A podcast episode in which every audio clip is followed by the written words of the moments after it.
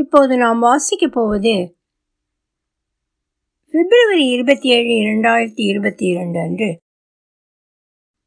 சொல்வனம் இலக்கிய இதழில் வெளிவந்துள்ள எழுத்தாளர் இவான் கார்த்திகின் தண்ணிப்பாம்பு என்னும் சிறுகதை. ஜன்னல் கம்பிகளுக்கிடை வழி வெம்மையான காற்று ரயில் சென்ற வேகத்திற்கு கண்களை திறக்க முடியாதபடி வீசியது. எண்ணெயற்ற தேங்காய் நாரை போல மாறியிருந்த தலைமயிரை தொட்டு தடவி பிசிறுகளை எடுக்க முயன்றான். அம்மா கேட்டது மயிர்ச்சிக்கை பீத்து எடுக்கும்போது உண்டான வழியில் உரைத்தது. கோலப்பா இது உடம்புல உரம் இருக்க ஆளுக வாழ்த இடம். ஒன்றும் செத்துப்போ இல்லைன்னா கண்ணு காணாத இடத்துக்காவது போய் தொலை.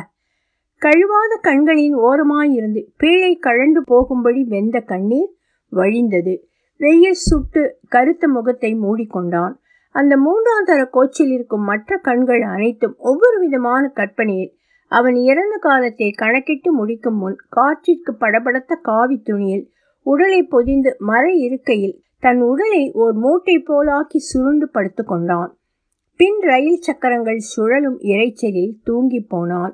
இனிமேல் முடியாது என்ற நிலையில் ஓர் இரவு வீட்டிலிருந்து கிளம்பும்போது அம்மா திண்ணையில் அன்று கடன் கொடுத்தவர்களுடன் நடந்த சண்டைக்கு பிறகான அயற்சியில் சீரான மூச்சுடன் உறங்கிக் கொண்டிருந்தாள். இதற்கு முன்பு ஒருமுறை ஊரை விட்டு ஓடுவதற்கு முன்னும் தூக்கு கயிற்றை பழைய வீட்டின் ஓட்டு பணியில் கட்டி தொங்கவிட்டு கழுத்தில் மாட்டி அழுதபடி நின்றபோதும் அவள் தடுத்து ஏறக்குறைய ஒரே போல சமாதானப்படுத்தி இருக்கிறாள். மகனே கடனெல்லாம் அடைச்சு போடலாம். எல்லாம் சுகமா முடியும் பார்த்துக்க உனக்கு நேரம் அமைஞ்சு வந்துட்டா. கையில் பைசா ஓட்டம் இருக்கும். உமக்கு அப்பா பெரிய எண்ணெய் வியாபாரி அதை மறந்துடாத அந்த ரத்தம் ஓடுதவன். இந்த குழப்பத்துக்கெல்லாம் பயரக்கூடாது கேட்டியா. கட்டுனவ போன இன்னொன்று வரும். பயராம இரி. அம்மால கூட இருக்கேன். அம்மாவின் இந்த வார்த்தைகள் தந்த பொய் நம்பிக்கையில் அவன் ஊரிலேயே தங்கி அடுத்தடுத்து பெரிய கடன்களில் சிக்கியிருந்தான். இந்த முறை அவளே அவனை விரட்டிவிட்டாள். கிளம்பும் முன் வீட்டு வாசலின் மேல் திண்ணையில் தொங்கவிடப்பட்டிருந்த அப்பாவின் படத்தை பார்த்தான். அந்த முகம் முன்பின் தெரியாத அந்நியனைப் போல தோன்றியது. மருத்துவாழ் மலை அடிவாரத்தில் நின்றால் அதன் உச்சியில் தெரியும் ஒற்றை ஒளிப்புள்ளி அவ் கடவுள் அவன் செய்த பொய் சத்தியத்தில் இப்போது மோசமாக செத்து போயிருக்க வேண்டும். அங்கு சுதாவுடன் ஏறி சென்று பணயம் வைத்த அவள் நகைகள் அனைத்தையும் ஒரு வருடத்திற்குள் மீட்டு விடுவதாக சொல்லி கடவுள் மேல் சத்தியம் செய்து ஆரம்பித்த அரிசி கடை இப்போது இடிக்கப்பட்டு கோரை புல் ஆளுயரத்திற்கு வளர்ந்து நிற்கிறது. அந்த கடனும் அதைத் தொடர்ந்த வியாபார வீழ்ச்சியும் ஓர் விபத்தன அவனையும் சுதாவையும் சமாதானம் செய்ய எடுத்துக்கொண்ட முயற்சியில் அவன் சமாதானமாகி ஆறு வருடம் ஆகியும் அவளாகாமல் முதல் வருடத்திலேயே பிரிந்து சென்று விட்டாள் அம்மாவை துணைக்கு அழைத்து கொண்டு சுதாவை தன்னுடன் வரவைக்க சென்ற இடத்தில் அம்மா சுதாவை அனுப்பிடுங்க இது எல்லா வீட்லேயும் நடக்க கதை தானே? கடன் வாங்காத ஆளே இல்லைங்கிறத மனசிலாக்கணும். போக போக பய கை தாங்காத அளவுக்கு சம்பாதிப்பான். அப்போ பூட்டி வைக்க அலமாரி காணாது பார்த்துக்கிடும் என்று பற்களை காட்டி சிரித்தாள். தைரியமா அனுப்பி வையுங்க. நின்றபடியே எல்லாவற்றையும் முடித்துவிடும் வேகத்தில் பேசினாள். அவ வந்தா தாராளமா கூட்டிட்டு போங்க. உங்க சாமர்த்தியம். என்றபடி கூடத்தில் அமர்ந்திருந்த சுதாவின் அப்பா பாதி முடித்திருந்த உணவை இலையில் வைத்துவிட்டு எங்கோ உச்சி வெயிலில் கிளம்பிவிட்டார். எட்டாவதும் கடைசி பிள்ளையான சுதாவிற்கு முப்பத்தி மூன்று வயதான நிலையில் அவள் அப்பா இந்த வெயிலில் தலை சுற்றி விழாமல் இருந்தால் ஆச்சரியம். சுதா எம்மா வாம்மா போவோம். பயலும் பாவம் நீயும் பாவம். சின்ன வயசுல தனியா கிடந்து நொம்பலப்படக்கூடாதுல்ல அவன் திருந்திட்டான் என்று அவள் இருப்பதாக கற்பனை செய்திருந்த அறையை பார்த்து அம்மா சொன்னது அவள் காதில் விழுந்திருக்க வேண்டும். அடிச்சேலை சரசரக்க அந்த அறைக்குள் இருந்து இன்னொரு அறைக்குள் அவள் செல்லும் ஒலி கேட்டது. கோலப்பன் அமைதியாக ஏதாவது நடந்து விடுமா என காத்திருந்தான். அன்றிரவு வீட்டிற்கு வந்ததும் அம்மா பெரிய சீமச்சிரிக்கி காலில் விழுந்து கூப்பிட்டாதான் வருவா போல. காசு சேர்த்தா அந்த நாய் புறத்தால வரும். நீ உனக்கு வேலையை பாரு எல்லாம் அதுவாக நடக்கும். கோலப்பன் பேசுவதற்கென்று எதுவும் இருக்கவில்லை. உடல் தளர்ந்த மனம் ஆற்றலற்று பிழிந்து போட்ட கரும்பு சக் சக்கையாக கிடந்தது. ஏம்மா மானமா ஒரு வேலைக்கு போகிறேன் பொங்கதுக்கு வழி இருக்கும். இந்த கடை வியாபாரமெல்லாம் வேண்டாம்மா. எனக்கு முடியலை. சி வாய முடியல அறுத பயிர். நல்ல அப்பனுக்கு தான் பிறந்தியா ஆம்பளையா பிறந்தா மட்டும் காணாது கேட்டியா? என்று வேகமாக அவனிடம் வந்தவள் கடைக்கு போய் வியாபாரத்தை பாரு. பிள்ளைன்னு பிறந்திருக்கு பாரு. சவம் சவம். உனக்கு அப்பா மட்டும் இருந்தா இந்த வேதனை எனக்குண்டா என சேலை தலைப்பால் முகத்தை மூடிக்கொண்டு அழுதபடி கீழே விழுந்த பொருளென அமர்ந்தாள். இந்த வீடு உனக்கு அப்பன் தந்தது. உனக்குன்னு என்னமா சம்பாத்தியம் உண்டால? ஒரு பிள்ளை பக்க கூட வைக்கல என்றவள் கத்தி அழுது முடித்தும் அமைதியாக இருந்த கோலப்பனின் உருவம் அவளை வெறிகொள்ள வைத்தது. கோம்பநாய போல கடைக்கு போல என புடதையில் அடித்து எழும்பி துரத்தி விட்டாள். அந்த எண்ணெய்க்கடை வீதியில் இருந்த முதல் கடையில் முத்து மாணிக்கம் ஹோல்சேல் என மஞ்சள் போர்டில் சிவப்பால் எழுதப்பட்டிருந்தது. அதன் விரிந்த முன் அமைப்பில் எண்ணெய் டின்கள் வரிசையாக அடுக்கப்பட்டு அதன் பின்னால் இருந்த கல்லாப்பெட்டியின் பின் கோலப்பன் அமர்ந்திருந்தான். உனக்கு அம்மா இன்னைக்கும் பத்தி விட்டுட்டாளா? என்றபடி வழியே கிடந்த காலி டின்களை தூக்கி மாற்றி வைத்துவிட்டு கடைக்குள் நுழைந்தான் அமுதம். கசண்டி மண்டையில் நரைத்த ஒன்றிரண்டு முடிகள் பின் மண்டையில் ஒட்டியிருந்தன. ஐம்பதை தாண்டிய வயதை மறைக்கும்படியான உடைகளை மட்டுமே அவன் அணிந்து மடின்கள் உரசி இடிபட்டு கேட்க கூசும் ஒலி இருவரிடமும் குறைப்பட்டு கொள்ள ஏதுமில்லாத அளவிற்கு பழகி போயிருந்தது. வியாபாரம் ஆகணும்ல அதான் டெய்லி கொட்டுதே நீ கடையை திறந்து வச்சு. ஆனாலும் உங்கள் அம்மைக்கு வானத்தில் பறக்கிற அளவுக்கு உன் மேலே நம்பிக்கை. எதை நம்பிட நீ கடன் வாங்குத? சுதாக்கு உருப்படியெல்லாம் அருதியாக போச்சு. இனி அந்த வீடு ஒன்று தான் இருக்கு. அதையும் விற்று தீத்துட்டா உனக்கு அம்மா அடங்கிடுவாளா கடன் வாங்குறதும் அடைக்கிறதும் எல்லா வீட்லேயும் நடக்க தான் இதை போட்டு பெருசுப்படுத்தாத நான் என்னடே பெருசுப்படுத்த உனக்கு கல்யாணம் பண்ணி பேரனோ பேத்தியோ எடுத்தமா? கண்ணை மூடிட்டு குழிக்குள்ளே விழுந்தமான்னு இருக்க முடியல அவளுக்கு. நீ இப்போ வியாபாரம் செஞ்சுதான் ஜீவிக்கணும்னு எதுவும் இருக்காடே நீ படித்ததுக்கு கவர்மெண்ட் பரீட்சை எழுதி மானமாக இருக்கலாம். வியாபாரம் ஆக நேரத்தில் வந்து நிற்காத ஆனால் அழகிடே அழகிடே உங்கள் அம்மா. இல்லாமல் உங்கள் அப்பா நாயா பின்னால் அலைஞ்சிருப்பானா? என்று சம்பந்தம் இல்லாமல் எங்கோ பார்த்தபடி சொன்னான். பின் நிலைக்கு வந்தவனாய் சரிடே நான் போகிறேன் அந்தா எதிர்த்த சாத்தாங்கோயில் ஐயர் ஃப்ரீயாக விளக்கணை வாங்க வாரான். அவனுக்கிட்ட பேசு வியாபாரம் அமோகமாக ஆகும். என்றபடி அமுதம் அமைதியானானே தவிர அங்கிருந்து கிளம்பவில்லை. சாமி சாத்தா விளக்கெரிக்க என்ன கேட்கான்? நாலு நாள் இருட்டில் தான் கண்ணு தெரியாமல் கிடக்கான்.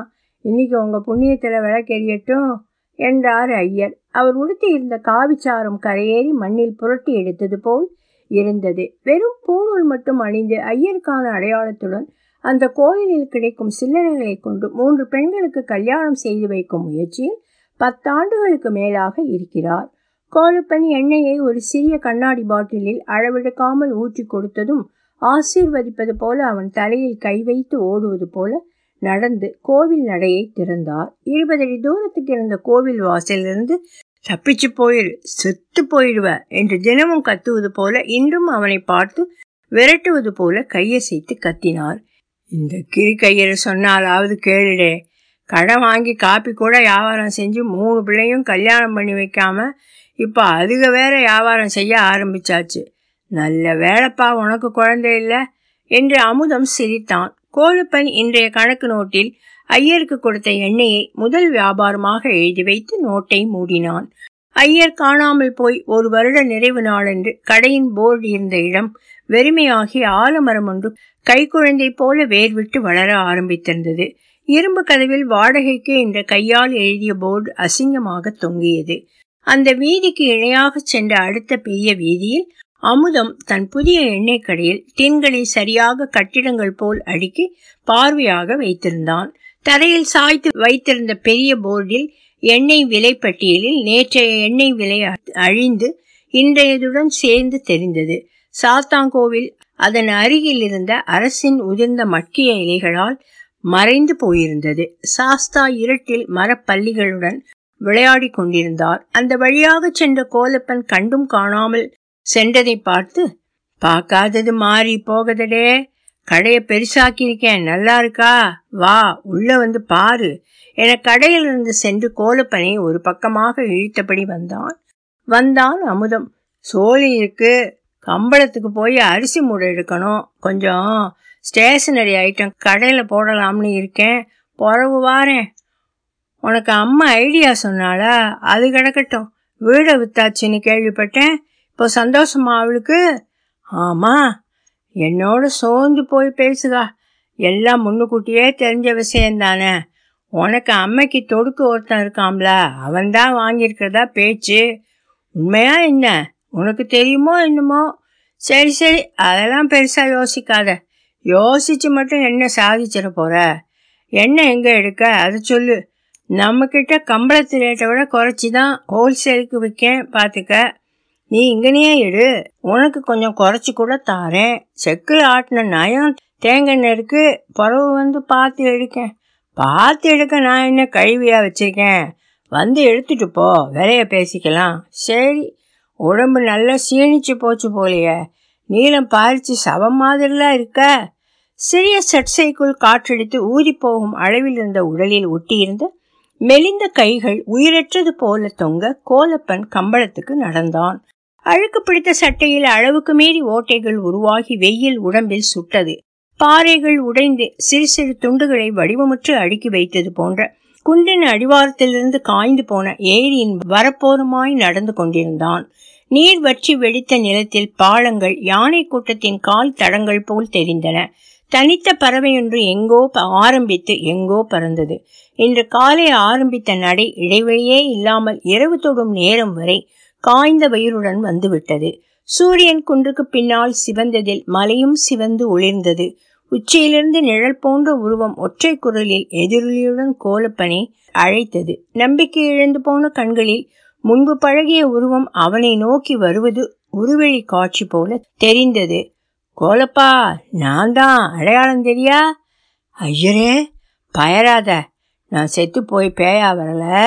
வா மேலதான் இருக்கேன். என்று குன்றின் வலது மூலையில் இருந்த துவாரம் ஒன்றை காட்டினார். தனியாவா இருக்கீங்க?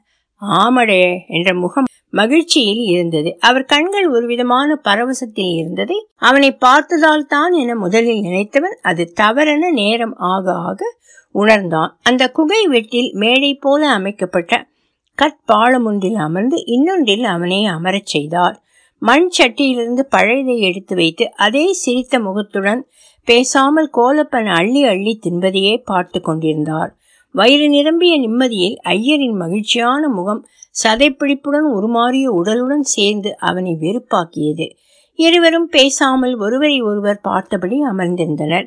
பேசுவதற்கென்று ஏதும் இல்லாதது போன்ற நிலையில் ஐயர் கண்களை மூடியபடி படுத்துக்கொண்டார் இங்கன வந்து இப்படி இருந்துட்டா எல்லாம் சரியா போச்சா? உங்க பிள்ளைங்க மூணு என்ன செய்யணும்னு தெரியல? இருந்து உங்களுக்கு என்னன்னு வந்துட்டீங்க. சந்தோஷமா இருக்கீங்க. கூச்சமா இல்லையா உமக்கு? என்று நிறுத்தி மூச்சு வாங்கினான். உம்ம கிருக்கையர்னு சொல்லுறதுல தப்பு இல்லை என்று எழுந்து செல்ல முயன்றான். எதுக்கு கூச்சப்படணும்? என்னால் முடிஞ்சதெல்லாம் செஞ்சாச்சு. அவங்க வழி அவங்க பார்க்கண்டாமா?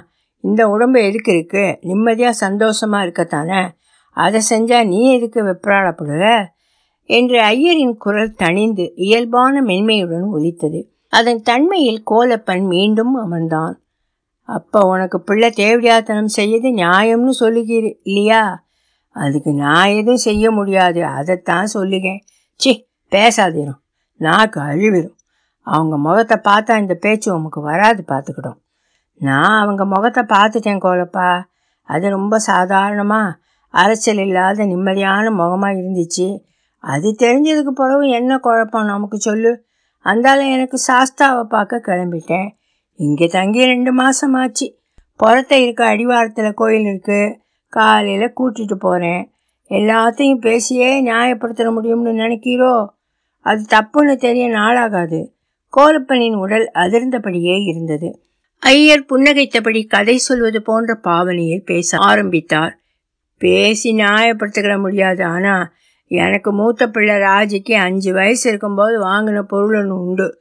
சோப்பு கலரில் கழுத்தில் கையில் உருப்படி இல்லாமல் போட்ட பிளாஸ்டிக் பொம்மை. நாற்பது ரூபாய்க்கு கடனாக வாங்கினேன். அதான் எனக்கு முத கடன் அந்த கடனை அழைக்க அப்படியே ஒன்றொன்னா தொடங்கி எல்லாம் போய் கடைசியில் தெருவிலையும் நின்று சட்டி எடுத்தாச்சு. நான் வீட்டிலிருந்து கிளம்பி வரத்துக்கு முடிவெடுத்த நாள் விடிய காலையில் பரன் மேலே அந்த பொம்மைக்கு காலு மட்டும் தனியாக தெரிஞ்சிச்சு. எடுத்து பார்த்தா அதுக்கு உருவம் அழியாமல் அப்படியே இருக்கு. என்னன்னு தோணுச்சு தெரியல. கம்பெடுத்து அடிச்சு சப்பி ஒன்றும் இல்லாமல் ஆக்கிட்டேன். பிறவு தான் என்னால் கிளம்ப முடிஞ்சது. பேச்சற்ற நிலையில் இருவரும் படுத்து கொண்டனர். நடு இரவில் அவன் விழித்தே கிடந்தான். காற்று ஒரே வேகத்தில் மாறாத ஒலியுடன் வீசியது. இருளில் சிறு கட் துகள்கள் நெறிப்படும் ஓசையுடன் அவன் முன் கருத்த வழுவழுப்பான ஏறக்குறைய ஏழடி நீளமுள்ள பாம்பொன்று குளிர்ந்த பாறை பரப்பில் ஊர்ந்து வந்து படம் வெறித்து எழுந்து நின்றது. பதறி விலகிச் சென்ற கோலப்பன் பின் அமைதியாகி அமர்ந்தான். நீர்மை போன்ற நெளிவும் நெருப்பு துளிகள் போன்ற கண்களும் கொண்டு அவனை பார்த்தபடி நின்றது. அந்த இரக்கமற்ற கண்கள் இறை விழுங்க காத்திருக்கும் வாய் ஏற்ற இடத்தில் நெளிந்து கொடுக்கும் உடல் அம்மாவை உணர்த்தியது. உடல் குளிர ஒரு நிமிடம் பயந்தவன் தெரிந்த நம்ப மறுத்த ஒன்றை நேருக்கு நேராய் முழுதாய் உணர்ந்தவனாய் அதன் அருகில் சென்றான். அது அங்கிருந்து நகர்ந்து செல்வதற்கு முன் கடைசியாய் சீரியது ஏழனச் சிரிப்பை போல ஒலித்தது. ஐயர் தூங்கிவிட்டவரைப் போல கிடந்தார். அவரிடம் ஒன்றும் சொல்லாமல் அங்கிருந்து கிளம்பினான். மேட்டில் இருந்த ரயில் நிலையம் வெறிச்சோடி கிடந்தது. அங்கிருந்து நடந்தே செல்லும் தூரத்தில் அவன் இருந்த வீட்டின் மாடி மட்டும் தெரிந்தது. கதவு பூட்டப்பட்ட வீட்டின் வாசலில் நின்றபடி அம்மா எங்கிருப்பாள் என யாரிடம் கேட்பதென யோசித்தான். மாறிப்போயிருந்த அவன் உருவம் ஊர்க்காரர்களால் அடையாளம் காண முடியாதபடி செய்திருந்தது. பொன்னம்மா வீடு என அந்த வழியே சென்ற பெண்ணிடம் கேட்டு அவள் சொன்ன வழியில் நடந்தான். பழகிய வழியில் தெரிந்த வீட்டை நோக்கி செல்வதாய் இருந்தது. இன்னும் கொஞ்ச தூரம் கொஞ்ச தூரம் என முணுமுணுத்து கொண்டே நடந்தான். தளர்ந்த கால்கள் குழிகளில் தடுக்க வேகமாக நடந்து பின் ஓட ஆரம்பித்தான். போட்டியிருந்த காவி துணி எதிர்த்து செயல் பறந்தது. அந்த பெண் அடையாளமாய் சொன்ன ஓட்டு வீட்டில் முன்களத்தில் அம்மா துவைத்த துணிகளை வாளியிலிருந்து ஒவ்வொன்றாக எடுத்து காயம் போட்டு கொண்டிருந்த கம்பி அதிர்ந்து கொண்டிருந்தது. எடுப்பான முகம் பொலிவிழுந்து வெளுத்து போயிருந்தது. உடல் மெலிந்து கழுத்தெலும்புகள் துருத்தி தெரிந்தன. வேலையின் களைப்பில் அவனை பார்க்காமல் வியர்த்து நின்று கொண்டிருந்தாள். உள்ளிருந்து அவளை அழைத்த கனத்த அதிகார குரல் அமுதத்தின் குரலைப் போல் இருந்தது. வளர்ப்பு நாயைப் போல வாலாட்டி பணிந்து காது மடங்க துணிகளை அப்படியே போட்டுவிட்டு சென்றாள். கோலப்பனுக்கு இவ்வளவுதானா? என்றிருந்தது. ஆனால் இதை நடத்தி காட்டுவது தன்னால் முடியாத ஒன்று எனும் எண்ணம் அவனுள் ஓரமாய் ஒளிந்து நின்றது. அவளிடம் பேசி எதுவும் மாறிவிடப் போவதில்லை என்பதை மனத்தில் ஓட்டியபடி மீண்டும் நடக்க ஆரம்பித்தான். ஒருவேளை ஐயர் இருக்கும் இடத்திற்கு அவன் மீண்டும் சென்று சேர வாய்ப்பிருந்தது. அம்மா வீட்டின் ஜன்னல் வழி அவன் போவது வரை காத்திருந்து வெளியே வந்தாள். பின் வாளியிலிருந்து துணிகளை பிரித்தெடுத்து கம்பியில் தொங்கவிட ஆரம்பித்தாள். ஒலி வடிவம் சரஸ்வதி தியாகராஜன் பாஸ்டன்.